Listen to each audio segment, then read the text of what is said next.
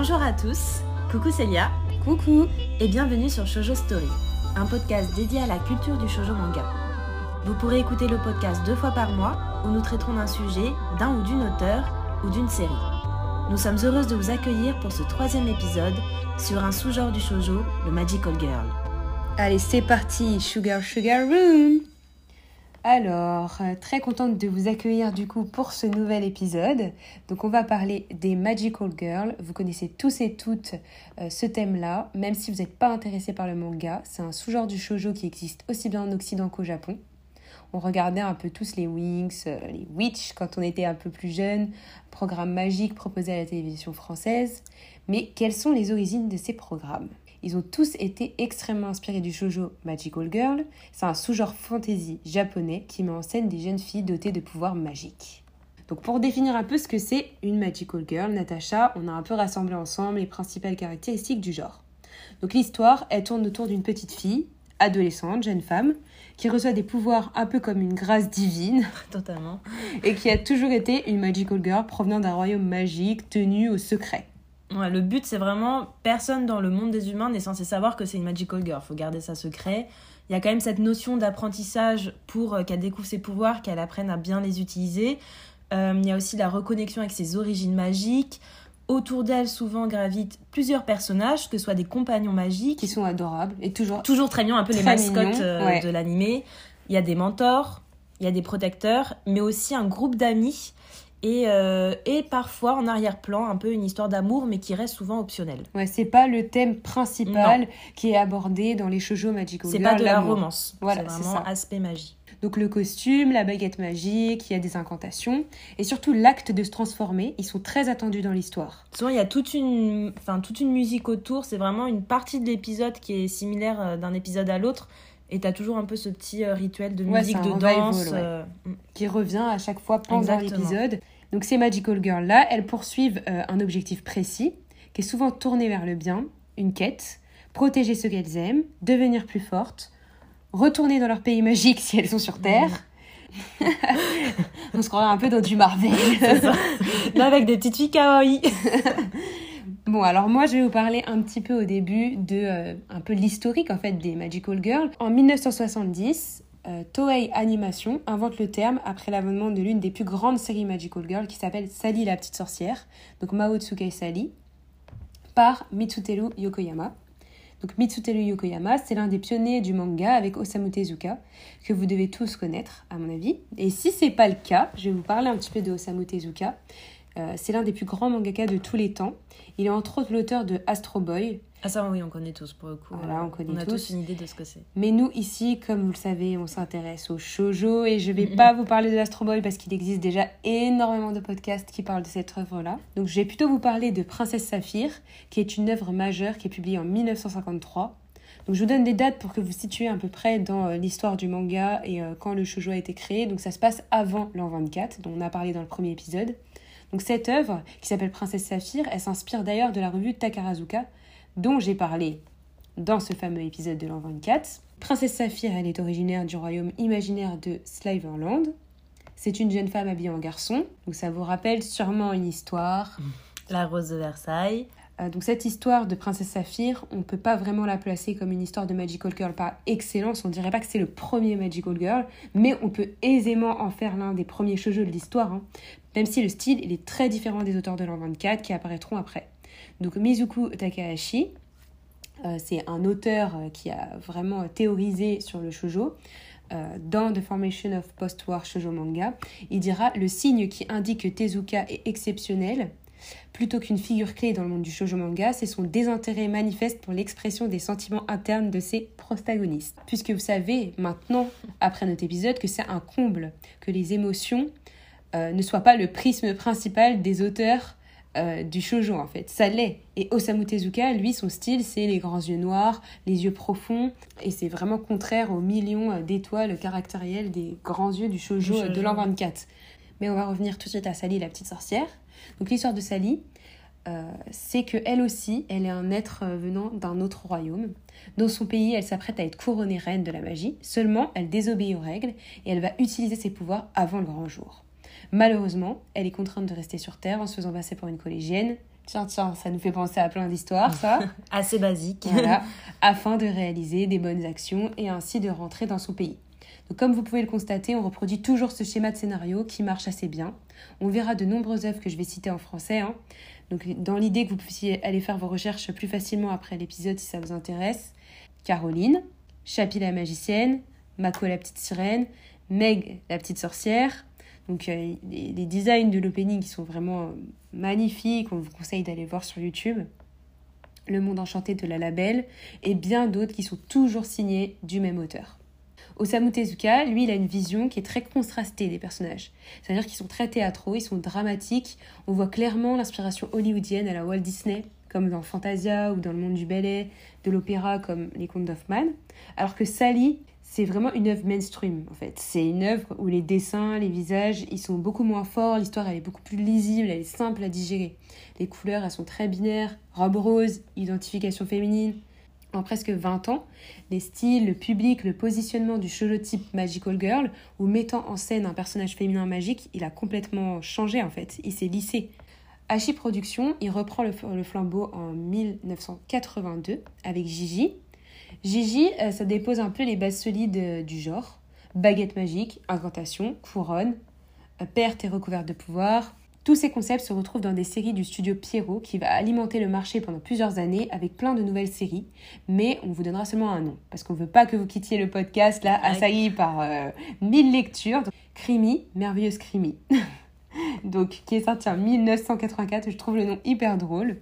Donc c'est une histoire de transformation, mais là ça va beaucoup plus loin, je pense, que la transformation en entité magique. C'est vraiment l'idée de devenir une adulte. S'essayer en adulte, que ce soit de l'apparence ou face à des responsabilités afin de gagner de la confiance en soi, de l'auto-affirmation et de pouvoir s'exprimer. Je finirai par vous dire que les années 80, pour les Magical Girls, c'est vraiment l'ère des femmes. Elles ne sont plus de petites filles, elles, sont des, elles ont des responsabilités qui les forcent à trouver leurs identités réelles à travers la magie.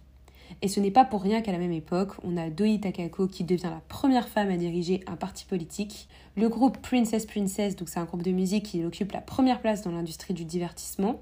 La loi d'opportunité égale de l'emploi, elle fut promulguée en 1985. Bref, la Magical Girl, vous l'aurez compris, c'est aussi un symbole fort du féminisme dans le manga post-80. Et évidemment, l'aventure ne s'arrête pas là.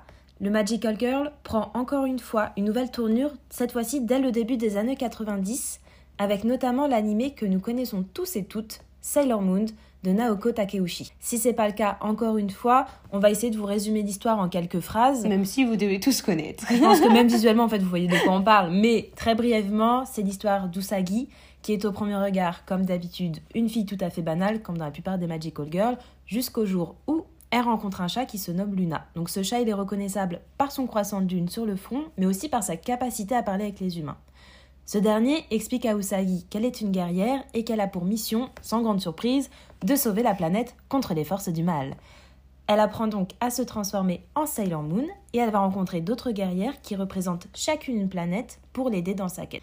À travers son œuvre, Naoko Takeuchi va moderniser le genre en le rattachant à un autre genre, celui du Sentai.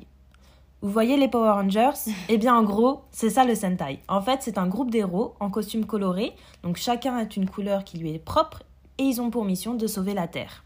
Sauf qu'avec Sailor Moon, certains vont même parler d'un nouveau genre qui va voir le jour, celui du Magical Sentai. Et lorsque Célia vous disait que durant les années 80, les Magical Girls c'était l'ère des femmes, c'est d'autant plus vrai avec la venue de Sailor Moon. Nous sommes maintenant loin des petites filles mignonnes et polies, maintenant les protagonistes sont de réelles héroïnes qui sont avant tout des combattantes. Sakura Card Captor, un grand classique dans le genre, en est un bon exemple, mais celui-ci, on va pas trop s'attarder dessus parce qu'on va plus en parler dans un prochain épisode. Petit teaser. Et petit indice. Un autre point important que nous voulions aborder avec vous, c'est le fait que les mangas tels que Sailor Moon ou Sakura, euh, donc on cite beaucoup ces deux mangas-là, mais c'est parce que je pense qu'ils sont tellement iconiques que même vous, ça vous permet vraiment de savoir de quel genre de, de manga nous parlons. Eh bien, ils ont eu un impact énorme sur la communauté queer des années 90 et 2000. Euh, je pense que si vous avez lu les mangas ou même juste regardé les animés, vous avez sûrement remarqué que certains personnages représentent des figures beaucoup plus inclusives que ce que nous avons l'habitude de voir habituellement. En effet, dans Sailor Moon par exemple, il n'est pas anodin d'y retrouver des personnages semblant appartenir à la communauté queer. Je pense par exemple au personnage de l'œil de poisson, donc Fish A, qui se travestit régulièrement en femme et qui séduit des hommes. Sans grande surprise, on peut aussi euh, citer Sailor Neptune et Sailor Uranus, qui semblent être un couple lesbien. Oh bah ça semble pas. Ça semble pas, mais après c'est jamais... Dans le film, d'ailleurs si vous avez vu le film qui est euh, disponible sur Netflix, euh, on voit que Sailor Neptune et Sailor Uranus habitent ensemble dans une très grande maison et elles sont presque mariées. Donc, euh, en fait, Il y a ils jamais- même mis sur Netflix. Hein. Donc C'est jamais dit officiellement, mais en fait c'est tellement présenté euh, de manière naturelle que il y a plus Exactement. de- à la fin il y a même plus d'ambiguïté d'ailleurs, ce euh, c'est un vrai couple qui nous toutes, qui nous ont toutes fait rêver de Yuri en fait. C'est un des Mm. premiers vrais couples Yuri dans une histoire shoujo. C'est aussi le cas dans Sakura Card Captor. Euh, tout de suite, on pense au personnage de Tomoyo. Je sais pas si vous avez vu l'épisode 10, mais à la fin, on voit Sakura et Tomoyo qui discutent.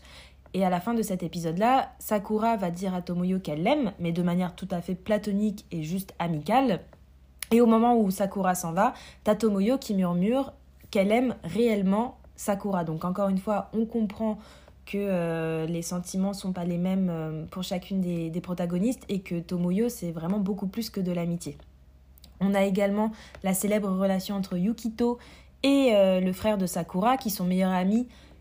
Mais pareil, on a une certaine ambiguïté qui plane tout au long de la série. Il y a un autre manga dont je voudrais vous parler car il a eu un grand impact sur le genre du Magical Girl, notamment grâce à son héroïne qui s'éloigne des codes traditionnels. C'est Revolutionary Girl Utena. Le manga d'origine a été illustré par Shio Saito en 1996 et l'anime lui est sorti dans la foulée en 97. Donc ça date un peu. On se doute que beaucoup d'entre vous n'en ont pas encore entendu parler. Mais pour résumer, Utena, la protagoniste principale, perd ses parents alors qu'elle n'a que 6 ans. Un jour, elle tombe dans une rivière et un prince vient la sauver de la noyade. Très basique. hein. Basique. euh, Il lui offre une bague en souvenir de leur rencontre et depuis elle ne rêve que d'une chose, le retrouver. Mais attention, c'est pas du tout le retrouver parce qu'elle est amoureuse de lui, mais parce qu'elle a été si impressionnée par le prince qu'elle souhaite devenir un prince elle-même, bien qu'elle soit une fille.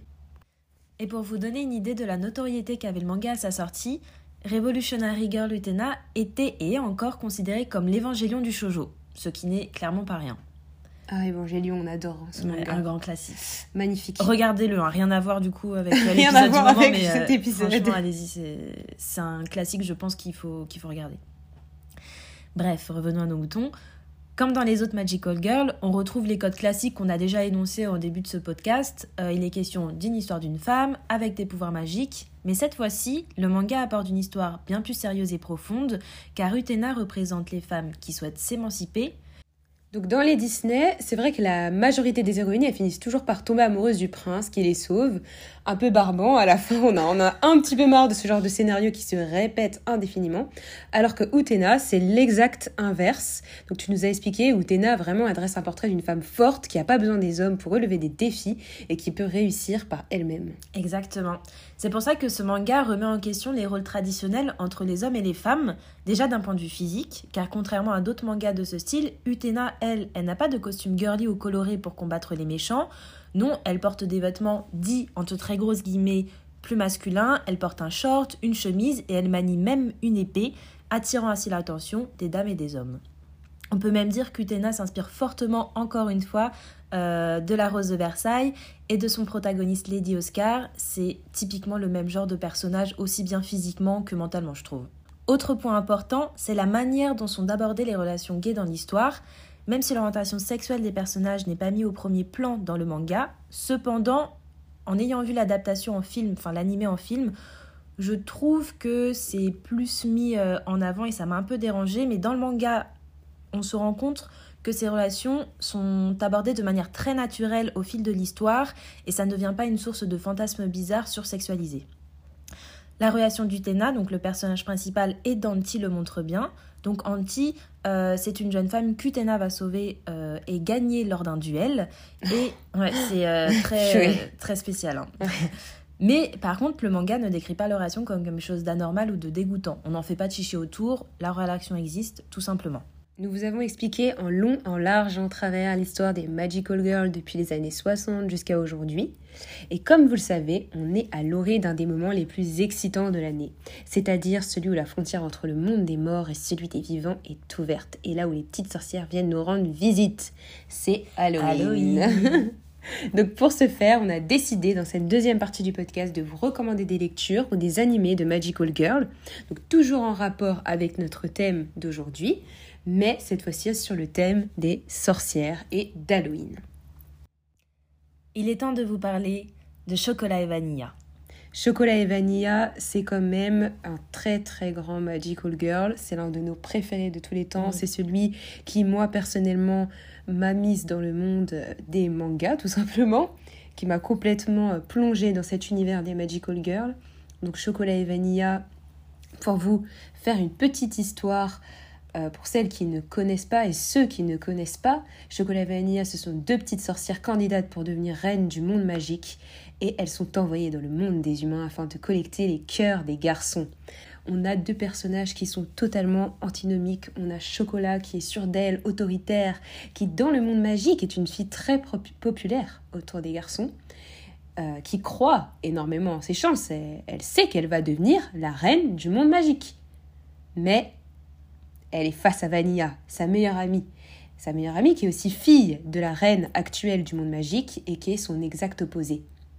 Vanilla qui est timide, qui est calme et qui d'ailleurs euh, ne plaît pas trop euh, Qui est très réservé. aux garçons du monde magique. Mais une fois arrivée sur Terre, tiens, tiens, c'est bizarre, tout va s'inverser. C'est Vanilla qui est la plus populaire, tandis que Chocolat, elle semble complètement oublier l'enjeu de sa présence dans le monde des humains, et elle va se faire énormément d'amis dans ce fameux monde des humains, et puis surtout tomber sous les charmes du beau Pierre. Ah, Pierre. Voilà, et là c'est une histoire euh, d'aventure, d'amour, euh, de magie qui commence et on suit vraiment l'histoire plutôt de chocolat pour le dire, hein, Mm. puisque c'est elle l'héroïne principale et on se perd dans les magnifiques dessins de Moyoko Hano. Euh, qui est d'ailleurs, il faut le dire, Moyoko Hano, qui est d'abord une auteure de shoujo, comme on l'a expliqué, type josei. hein, on n'aime pas ce terme, mais il faut quand même le dire. Moyoko Hano, elle dessine de base des dessins de mode, des scènes d'amour, de dépression, d'amertume, et elle fait des shoujo très très très osés, hein, Moyoko Hano de base. Donc là, c'est complètement fou qu'elle se soit euh, mise à faire un Magical Girl pour enfants, parce que si vous regardez l'animé euh, de Chocolat Vanille, vous allez voir qu'il est quand même plutôt euh, destiné à un public très jeune, alors que le manga est destiné à tous. Euh, Exactement, c'est vrai ça. voilà, donc Moyoko Hano, elle est spécialisée dans la mode, ses dessins, ils sont absolument incroyables. Très particulier, je trouve. Il change Ouais. totalement du style euh, qu'on Elle a un l'habitude de style voir, euh, qui est... les yeux énormes, très détaillés.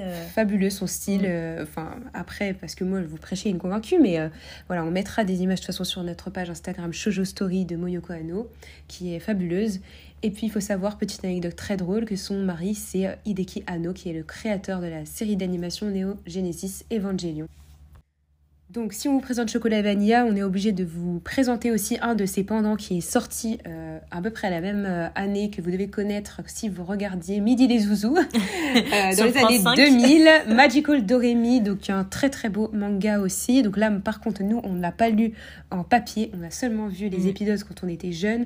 Magical Doremi, c'est une petite fille de 8 ans qui se considère comme la fille la plus malheureuse du monde.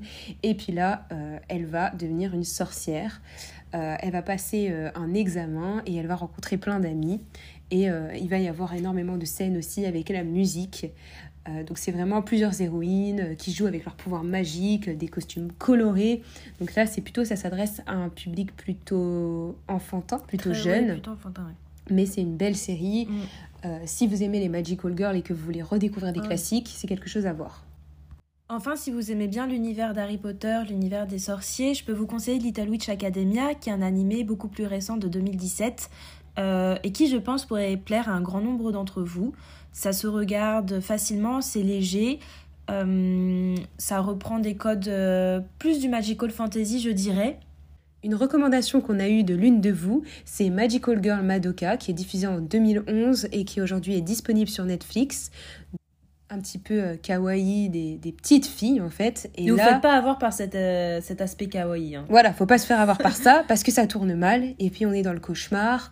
Euh, on est vraiment dans une ambiance générale très sombre, très très Halloween hein, pour le coup.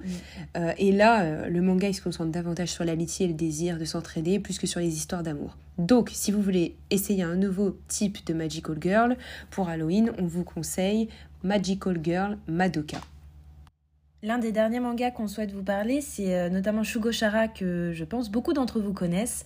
C'est un shoujo de Magical Girl écrit et dessiné par Peach Pit. Donc Peach Pit, c'est un duo de mangaka féminin composé de Banri Sendo et de Shibuko Ebara. Donc c'est un manga qui a été à la fois publié en papier entre 2006 et 2010, mais également il a une adaptation en animé en 2007. L'humour est omniprésent et c'est un véritable plaisir à regarder. On est moins dans cet aspect vraiment euh, de sorcière, mais euh, il y a quand même l'atmosphère magique qui plane et qui peut aussi euh, plaire à beaucoup d'entre vous pour cette période Halloween. Cet animé s'inspire également beaucoup euh, des autres Magical Girls, notamment lorsque Amu, donc le personnage principal, se transforme. Ça fait très référence à Sakura Card Captor, et donc quand on parle de Pitch Pit, on est obligé de finir encore une fois sur une recommandation d'une euh, des auditrices euh, du podcast qui nous a conseillé Rosen Maiden.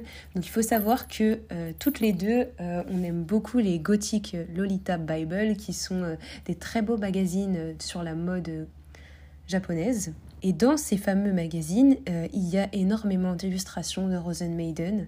Donc nous, c'est comme ça qu'on a découvert ce manga. Il a d'ailleurs été prépublié entre avril 2008 et janvier 2014 dans le magazine Weekly Young Jump. Donc super drôle, un magazine de shonen pour un manga gothique. Et donc on s'est un peu renseigné sur le sujet, c'est aussi un manga qu'on mettrait difficilement dans une case, hein, parce qu'il met en scène une poupée magique avec des pouvoirs. Donc on a vu le trailer, on peut vous dire que ça reste quand même très accessible à des jeunes enfants. Euh, mais bon, je suppose que le manga est différent en papier vu que les dessins sont absolument magnifiques. On espère que nos recommandations d'Halloween vous ont plu. Si vous avez d'autres idées euh, de, de shoujo, de magical girl à regarder en cette période-là, n'hésitez pas à nous le dire en DM sur Instagram pour qu'on puisse partager vos idées auprès des autres euh, auditeurs et auditrices. Oui, merci. Et puis merci surtout de nous soutenir euh, sur notre page Instagram. Vous êtes de plus en plus nombreux et nombreuses.